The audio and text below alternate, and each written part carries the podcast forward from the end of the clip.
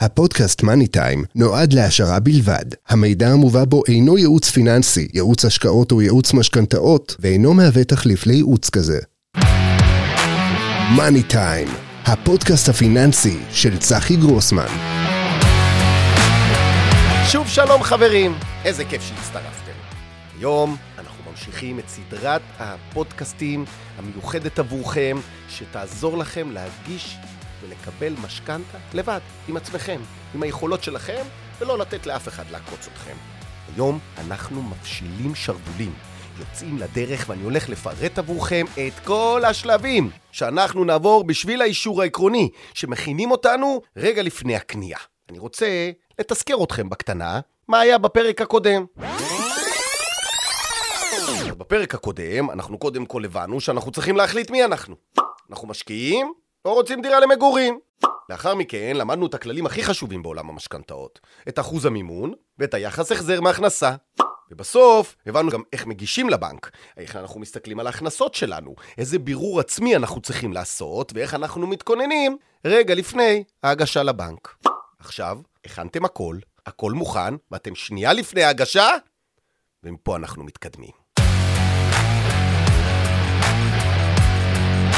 אז קדימה, יוצאים לדרך ומפשילים שרוולים ומתחילים להיכנס לעובי הקורה. איזה הכנות דרושות ללקיחת המשכנתה. הכותרת שלנו היום היא האישור העקרוני. מה הוא אומר? אז קודם כל, בואו נבין איך מגיעים אליו. בשביל להגיע אליו, אי אפשר סתם לדפוק בדלת של בנק ולהגיד שלום, אני רוצה משכנתה. עלינו לעבור, קודם כל, באמצעים הטכנולוגיים שיש היום. מצד אחד, מוקד טלפוני. עלינו להרים טלפון למספר מוקדים של בנקים ולהגיש את הבקשה באופן כללי. מי אנחנו, מה אנחנו רוצים לקנות, כמה הון עצמי יש לנו, מה אנחנו מבקשים, הבנקאי רושם ודואג לאישור.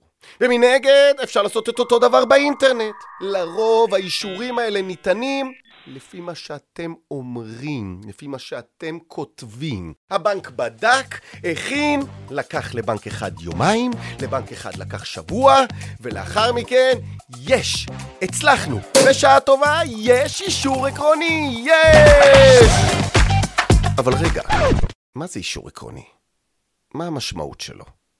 אישור עקרוני אומר שהבנק בדק אתכם, הקשיב לכם, זיהה מי אתם, ומה אתם, והוא מוכן לעמוד בבקשה שביקשתם, ולעמוד מאחוריכם לפי התנאים שאמרתם, לפי שווי הנכס, לפי ההון העצמי, ונתן לכם אישור שהוא עומד מאחוריכם. לכו תרכשו.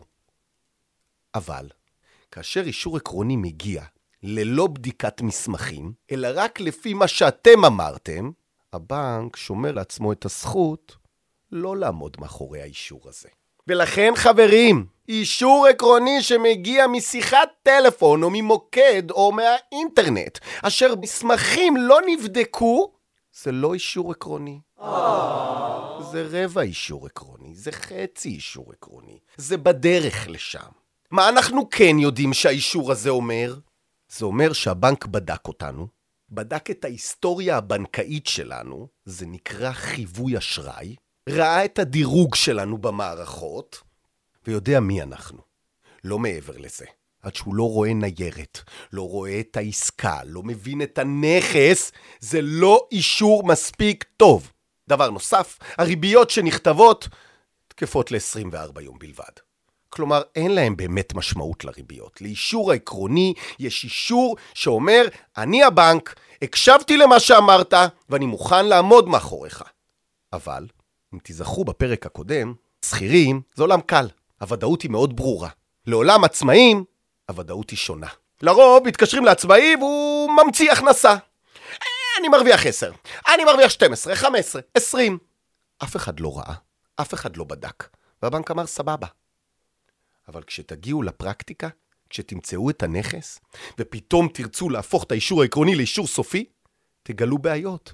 כי באותו רגע הבנק כן ייכנס לעובי הקורה, כן ייכנס לעניינים לבפנים, ופתאום תקבלו פנדל מהבנק. לא, לא מסכים לאשר, תביא ערב.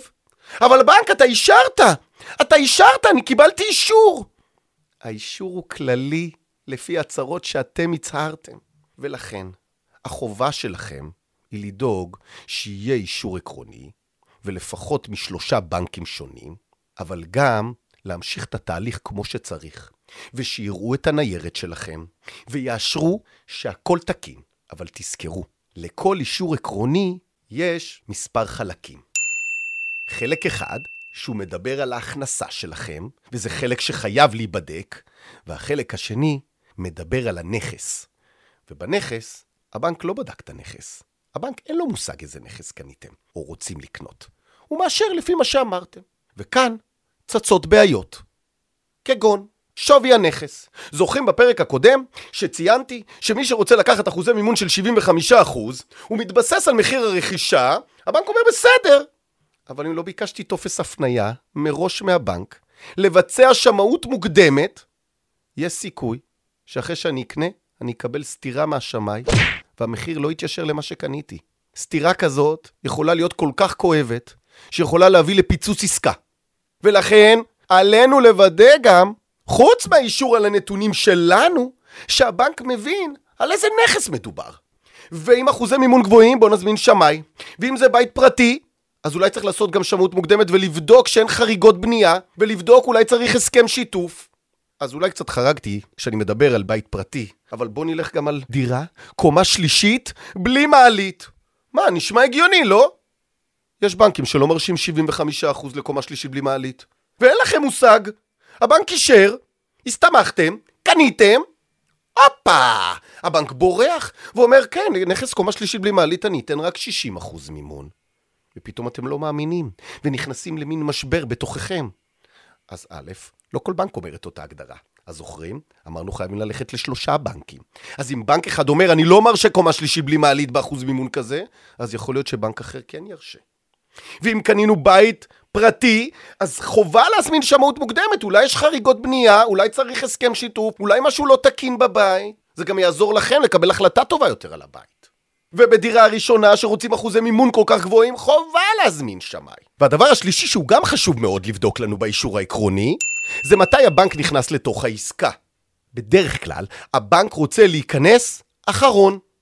אתם שמים את החלק שלכם, הוא נכנס בסוף. אבל ישנם מצבים שאני חייב שהבנק ייכנס באמצע. אני חייב שהבנק ייכנס כי עדיין לא קיבלתי כספים, או שאני רוצה ככה או אחרת, וצריך להתאים. ולכן אם לוח התשלומים שלכם מול המוכר הוא כזה שצריכים לשלם לפני שאתם סיימתם את ההון העצמי, יש להדגיש זאת מול הבנקאי. לדוגמה, רכשתי דירה בכמיליון שש מאות. החלטתי שאני מביא כ-600 אלף שקלים, והבנק ייתן כ-1 מיליון ש"ח. אבל לי יש כסף נזיל רק 400, וה-200 אלף שקלים הם בקרן השתלמות, שעתידה להשתחרר בעוד כשלושה חודשים, ואין לי את היכולת להביא. אבל אני צריך לשלם את הסכום הזה רק בעוד ארבעה חודשים, ובאמצע אני צריך כסף לתת למוכר, הוא לא יסכים לחכות לכל הסוף. ולכן ניתן לבוא לבנק, להראות, הנה יתרת הכסף שלי, הוא מחכה בקרן השתלמות, או הוא מחכה אצל אבא בקופה, או אני ביקשתי לשחרר אותו, או מכרתי משהו ואני עתיד לקבל, אם אני אוכיח לבנק שיש לי את הכסף לסגור, הבנק יזרום איתי. רק ב-75% מימון, כלומר כאשר אתם מביאים 25%, רוב הסיכויים שהבנק לא יזרום. והוא ידרוש ממכם לתת את כל ה-25 לפניו. אבל לאחוזי מימון נמוכים יותר מ-75, הבנק יכול לזרום. אבל אם לא תגדירו את זה מראש, אז מה שווה האישור העקרוני? כלומר, האישור העקרוני מכיל לנו מספר דברים סופר קריטיים. אישור הכנסות אמיתי, שראו את ההכנסות שלכם, ולא רק על הפה שלכם. איזה נכס אנחנו קונים? האם הרישום בטאבו שלו טוב? האם הוא בית פרטי? האם הוא קומה שלישית בלי מעלית? האם יש לו חריגות בנייה? והדבר הנוסף, זה מתי אנחנו מצפים מהבנק להיכנס לתוך המשכנתה, להיכנס בתהליך לוח התשלומים. אלה שלושה דברים שסופר קריטיים עבורכם, לא עבור הבנק. אז כשהבנק אמר לכם בטלפון, כן, יש אישור, איזה כיף!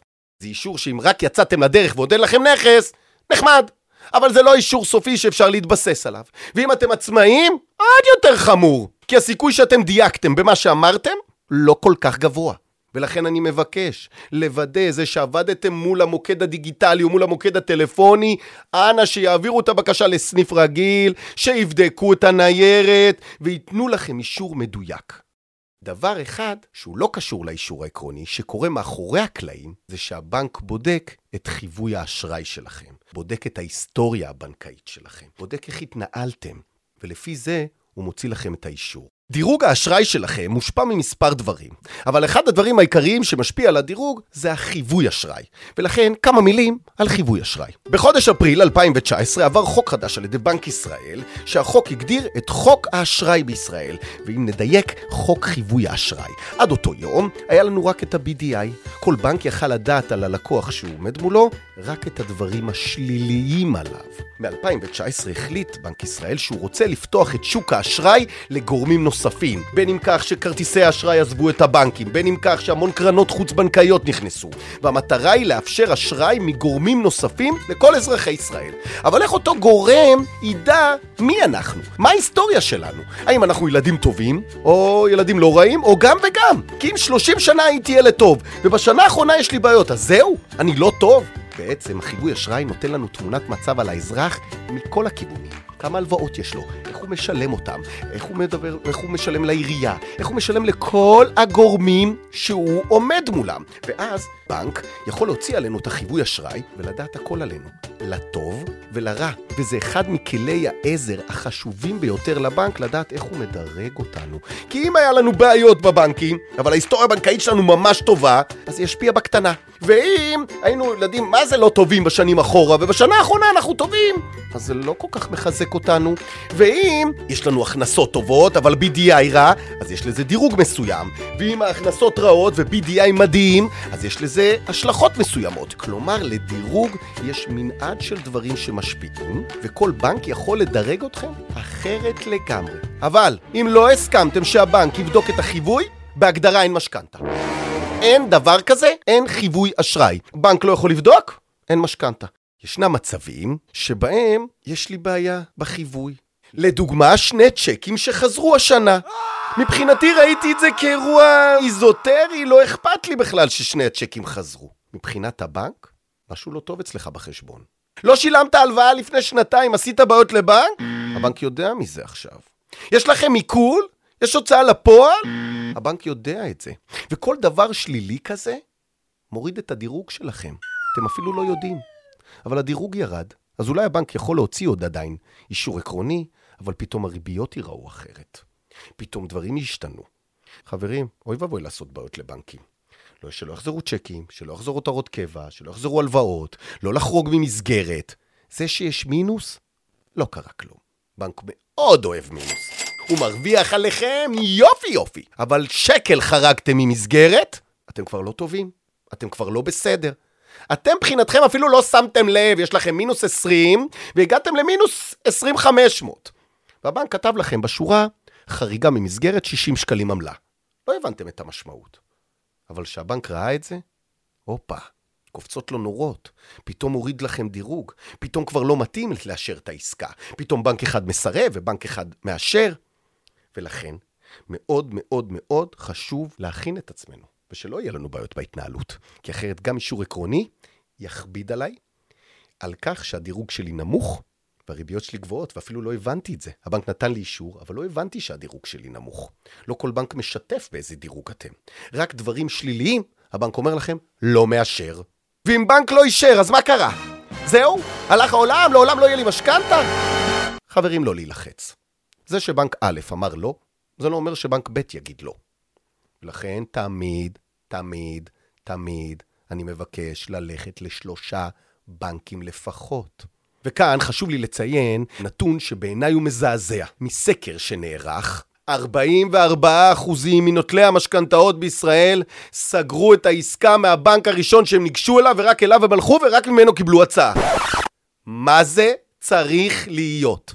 גם אם אתם מתים על פקידת רינה או שמחה או דינה, היא שם בשביל הבנק, היא לא שם בשבילכם.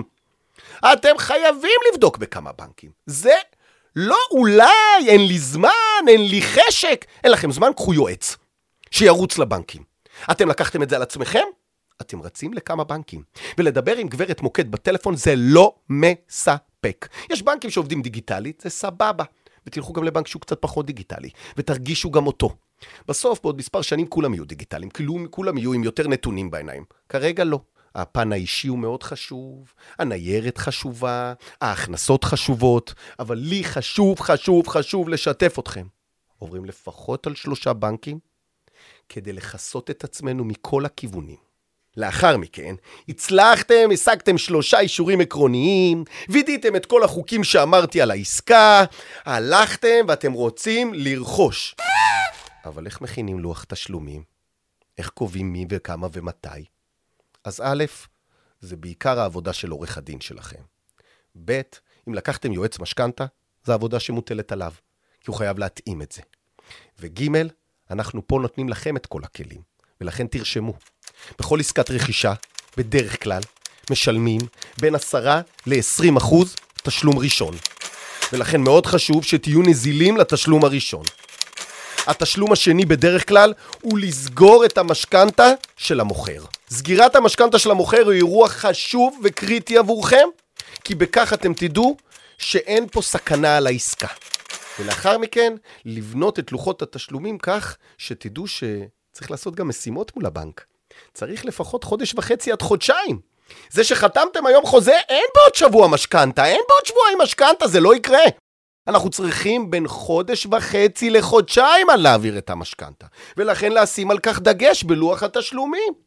לדבר עם העורך דין שלנו, לוודא את לוח התשלומים שהוא תקין והגיוני, כי אתם תצטרכו לתפעל את כל נושא המשכנתה לבד. אז מה היה לנו כאן? תרשמו, קבלת אישור עקרוני.